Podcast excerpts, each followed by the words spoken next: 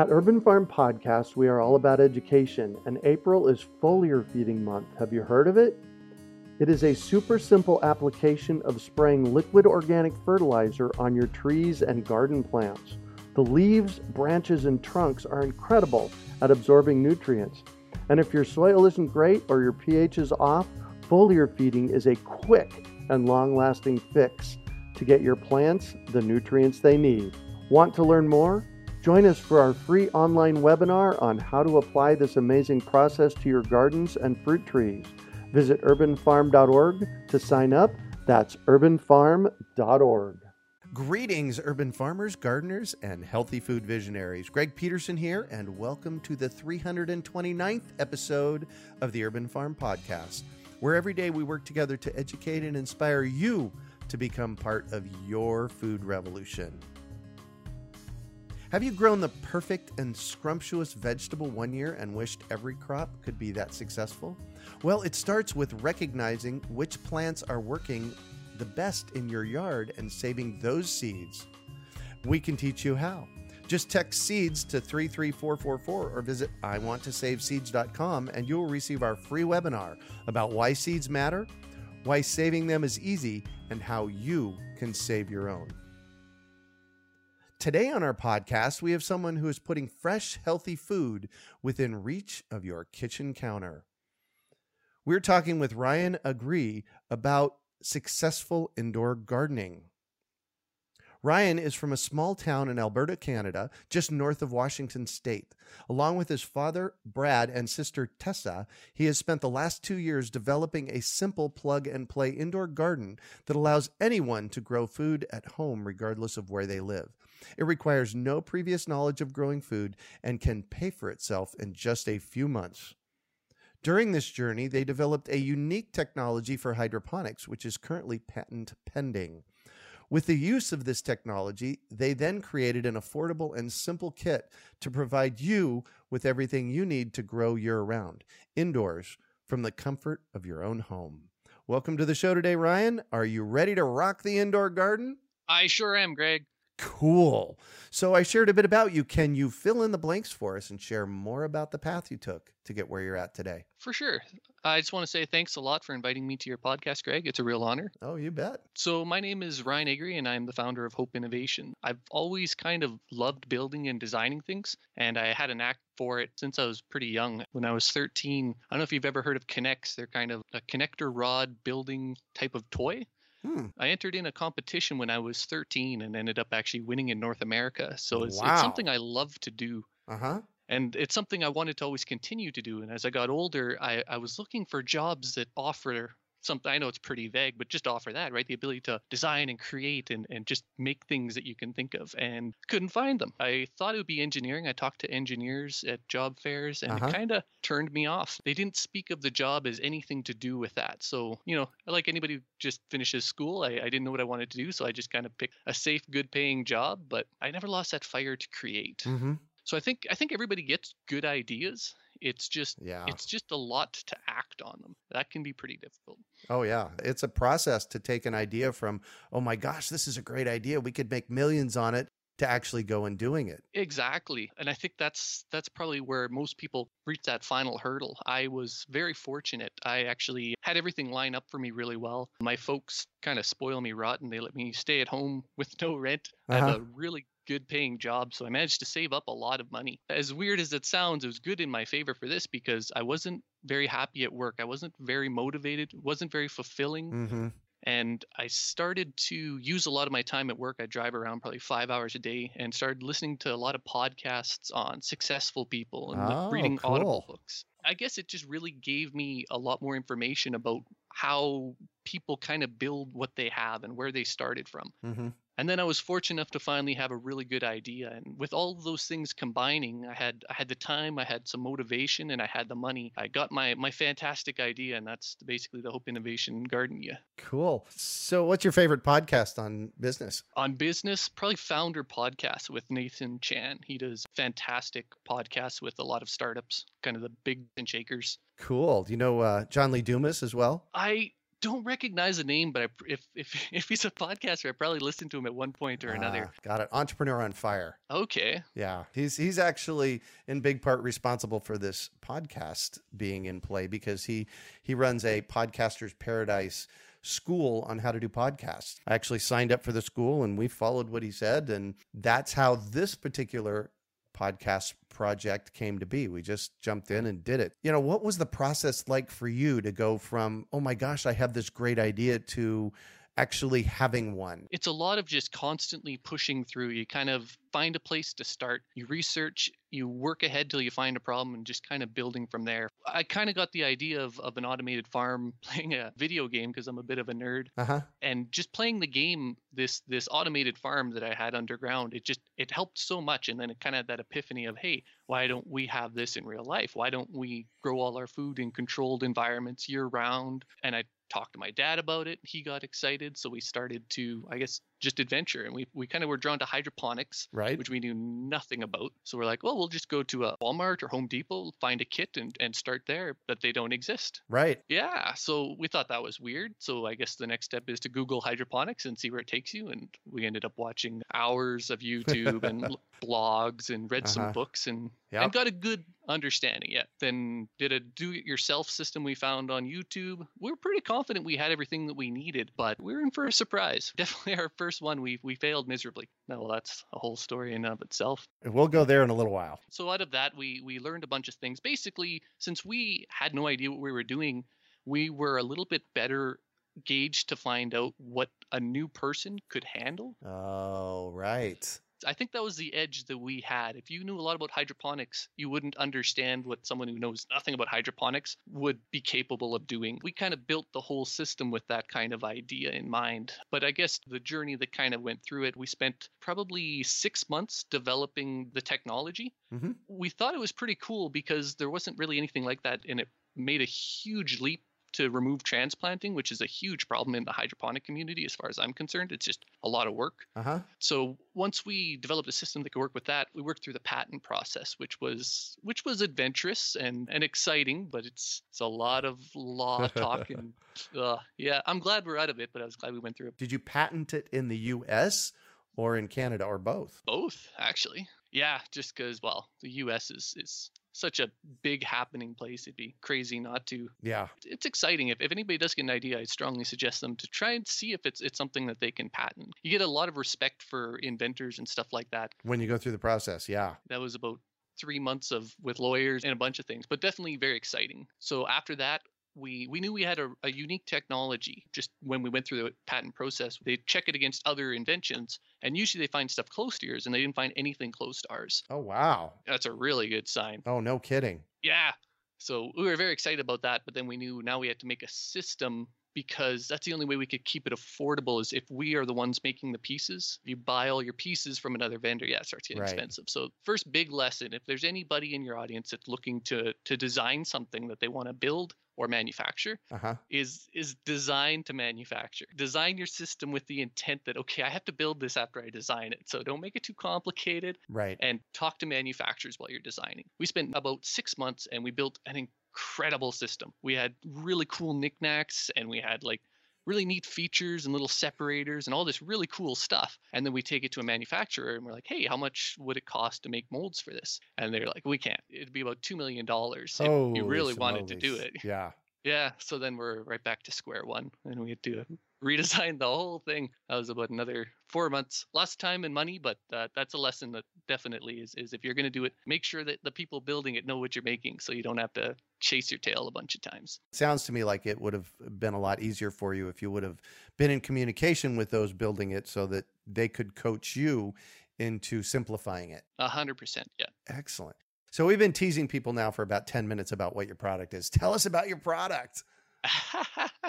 so the product is basically we wanted a system that if you know nothing about gardening, all you have to know is how to drop a seed in a cup Mm-hmm. add some water and then the nutrients is it's all pre-measured you don't have to work hard on it and you can grow all your food without the use of chemicals without supporting say a gmo company because Mhm. you can choose whatever seeds you want and actually be able to knock off some money on your grocery bill so basically an indoor garden that's really simple to use, works really effectively, and is very affordable. And that's basically what we went into. Basically, kind of the first one that they have out there, but especially if we're going to make it, we're going to try and make it the best way we can. So, right. That's it in a nutshell. A small indoor hydroponic growing system with lights? Yes, comes with lights. So that that's super important, especially for those of y'all up in Canada because of your limited growing season. Is that not the case? Oh, hundred percent. That's probably why we probably focus more on that end up here was just that. I mean, winter started for us in October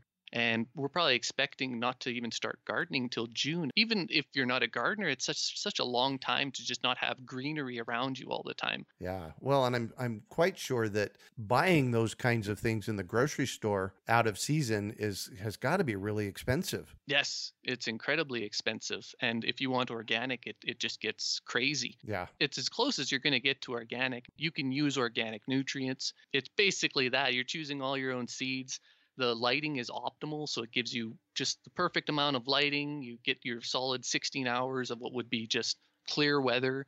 You don't have to worry about hail. Hail is a huge problem down here or oh, just right. flooding fires. It really gives you all that control to make sure your garden doesn't have any problems while it's growing which is a big deal up here. Beautiful. So i want one. Where do i get one? So if you want one right now we're in the process of trying to raise money to get those molds. So we we definitely brought them down from the price of 2 million mm-hmm. but they're still it's still very expensive. We could turn to investors but we really want to keep it a family ran bootstrapped company so we can keep the values that we have which is really to make something that betters people's lives and less kind of focus on how much we can get out of customers or how much more money you know how less do we have to pay people to get more profit that kind of thing. We really want to keep it with that family mind mm-hmm. mindset, I guess you'd say. So Kickstarter is going to start February 1st and go on till March 31st. And if and when we raise our goal, it's going full into production. They say it'd be about four months to make the molds, and then we gave ourselves two months once we get the molds and everything assembled,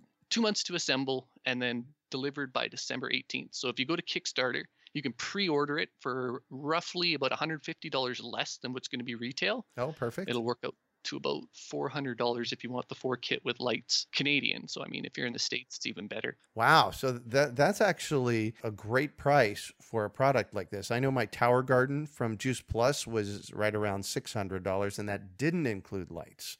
Yeah, that's what we found. A lot of systems, there are systems out there, but they don't often include lights, mm-hmm. or else they just start getting really, really expensive to the point where it's uh, it's not really practical to grow, you know, ten dollars of basil for a three thousand dollar system. Tower Garden's a pretty good system. Some of the other ones they're pretty expensive, and if you don't know how to do stuff with hydroponics, you don't know how to manage nutrients, manage your pH, know all the stuff that you do with hydroponic, you're destined to fail to begin with. So, and that's how you make it so simple, is you give us all the treats on how to do it, and all we have to do is show up and plant a seed, right? Exactly. We kind of brag at about 15 minutes a month of maintenance. As simple, easy as we can do. Yeah, it's going to take you longer to harvest it and prepare it and eat it then. Yeah, exactly. Very cool. I, am a big, big proponent of growing your own food, obviously, but also, you know, making it simple. And when you bring these kind of systems indoors, you erase a lot of the challenges that we have, you know, growing our own food. Can you speak to that? It's exactly like you say. You've got to give people the power to grow that food, like especially here in Canada, even though the weather, say in our case, it just doesn't permit it. And when you give them that power and you give them that that way to disconnect from, say, industrial farming, kind of like you're saying, it's huge. It puts those industrial farms kind of on the back foot. It gives the control back to the customer. It's all really, really good, I guess. I can't really add too much more to it. Great. So, how do you see Hope Eden Garden benefiting in the future? What What's the future of this project for you? So we really, really want to expand the capabilities of indoor garden technology. We think there's a huge potential that's not being reached in indoor gardens. I'm surprised that you just, again, you, you can't even find them in, in Walmart or Home Depot. It's it's not even like there's one or two. I would think there'd be tons of them out there, but there's mm-hmm. there's none. So my ultimate goal is to try and create a nice completely automated modular organic indoor garden that grows year round make it super simple much like this one and then have it so everybody can have it if they want. So you really give that power of people to choose how they get their food and it's not such a financial sacrifice like it is now Yeah. And then just to keep everything owned by the main family, right? Keep it 100% owned so we can get our profits from making a superb product and not just being cheap. How many years have you been developing this project? Been about two, two and a half years, just about. Great. Was there a moment, an epiphany moment, something happened and it was like, yes, this is why I need to be doing this? Do you have one of those? For me, I guess it was kind of a combination of I really wanted to do something with my life. I'm not a great philosopher. I'm not a great motivational speaker, but but I am innovated. I love inventing. I like Mhm. tinkering with things.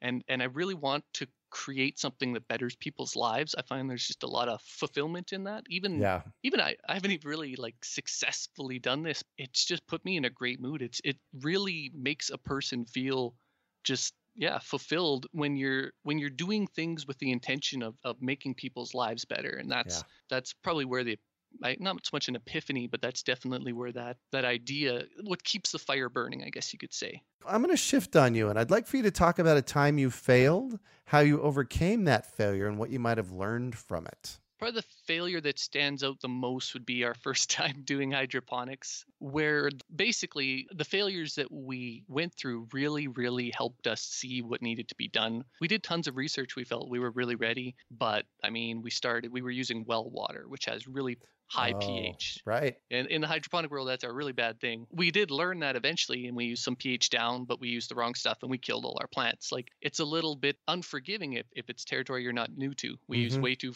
small of a light. We didn't use the right things in terms of the right media. Yeah, just just tons and tons of mistakes. But it was less about the failure and more about how do we stop other people from having this problem and when we went through with more of that attitude and i guess that would be the biggest thing we learned from the failure is less about why did i screw up and more about okay now now that i did screw up what can i do to stop others from screwing up like i said it's the same as why did i screw up but yeah less less focusing on woe is me and more on okay what do we do now kind of thing Right. Well, and, and it sounds to me that you're like you're putting systems in place to lessen problems for those of us out there that are working with your systems as we're moving forward. So I won't have as many problems that way. Yeah, hundred percent. I mean, with the with the patented cup, a lot of it just came down to we knew what we had to do because everything, you know, we had. I don't know if you ever did try transplanting. It's it's just horrible. It's like surgery with plants that are the roots are the size of human hairs and Mm, you rip them out we we probably killed half our plants and and we're it took us two hours everything's covered in mud you're trying to wash off the water and it's yeah just horrible so Ah. we knew we needed something for that and that's that was probably the biggest thing we realized and that's really what pushed us forward to be like okay if we could do this i think we could have something here So when you talk about transplanting it, what I heard you just say is that the plant starts in soil and then rinsing the soil off the roots, which I've done before, and plant that in your hydroponic system. Is that the route you were taking? Yes, and they've they've kind of improved a bit lately. All of the YouTube videos, all of the tutorials that we went through, it was the same thing. You'd get the compressed peat moss puck.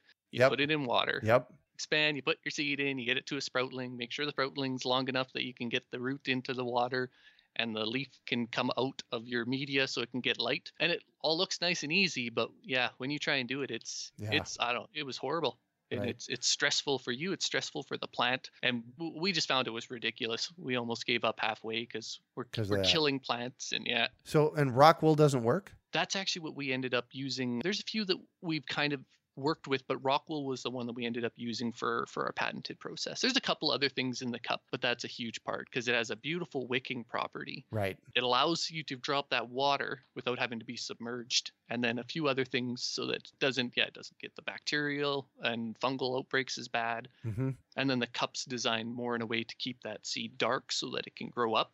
Ah, oh, very good. Yeah, I'm really not revealing any secrets because once it's patented, everybody can see it. But that's that's the basic idea. Yes, Yeah. exactly. You know, I, one thing I failed to ask earlier on was if I was standing back looking at this system of yours, can you give our our listeners a mental picture of what we're looking at, how big it is, and you know what's included? Okay, we really wanted to have an attractive design, not something you had to hide in your basement. So it's almost like a pi symbol if if you've done math, Mm-hmm. or kind of like a little bit of two C's coming up with a little top part, and your light hangs on there. It gives it kind of a nice real slick, futuristic sort of look. Uh huh. You will have four trays that are all about six inches off the ground. Each tray holds six plants. Wow. mhm. Those trays come up to a reservoir. In our website, it's likely the reservoir design is going to change, but the reservoir's filled up with water. It has a pump in it. It pumps to those four trays, and that's what keeps your system running. They call it NFT, the nutrients film technique. Mhm. Works really, really well for, for the Nice. stuff that we've been trying to grow. Yeah. Stands about three feet tall.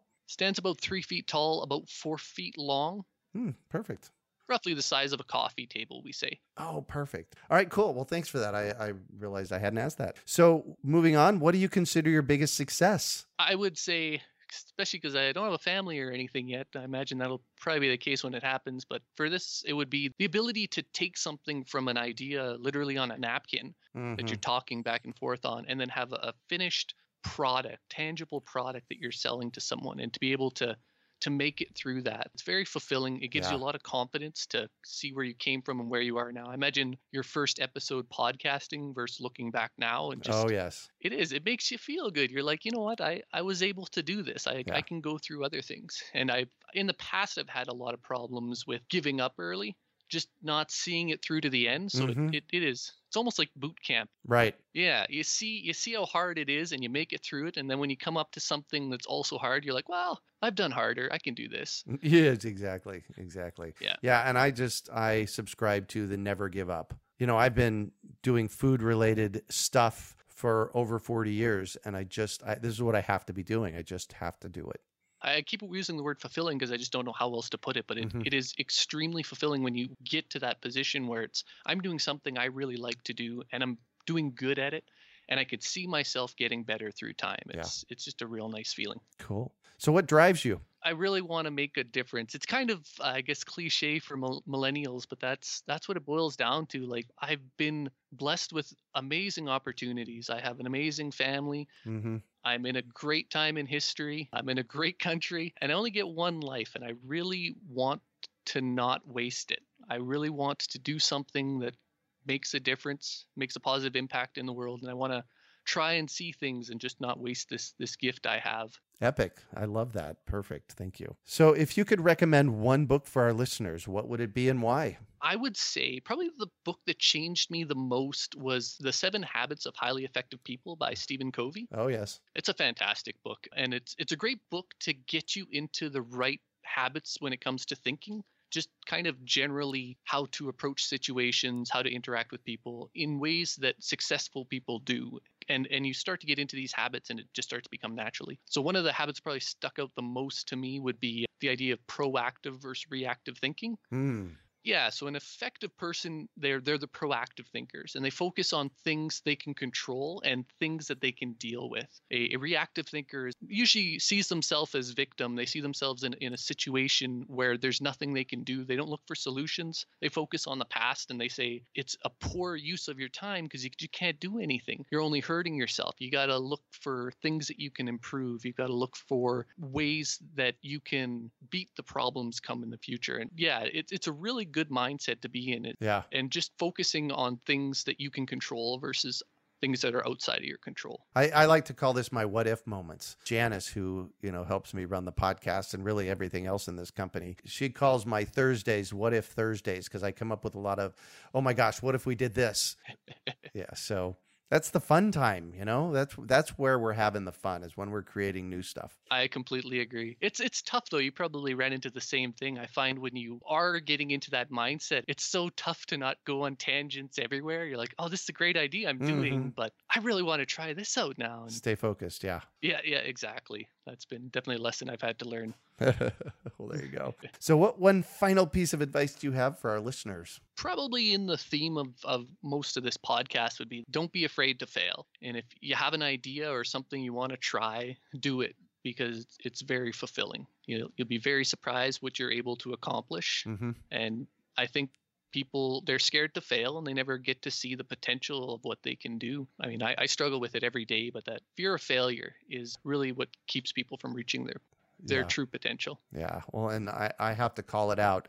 The reason I ask the question, talk about a time you failed, how you overcame that failure, and what you learned from it. It's not about the failure. It's about this is how we learn, and you have to keep moving forward. I completely agree. Yeah. And look at failure as, as what do they call it? A temporary defeat and not a permanent thing, right? It's like, okay, yeah, that, that sucks. I mean, I wasted six months and got nothing out of it. Right. But now maybe someone in the audience is, is not going to make that same mistake. And I will make that same mistake and we all learn from it. Yeah, exactly. Learn from it and move forward.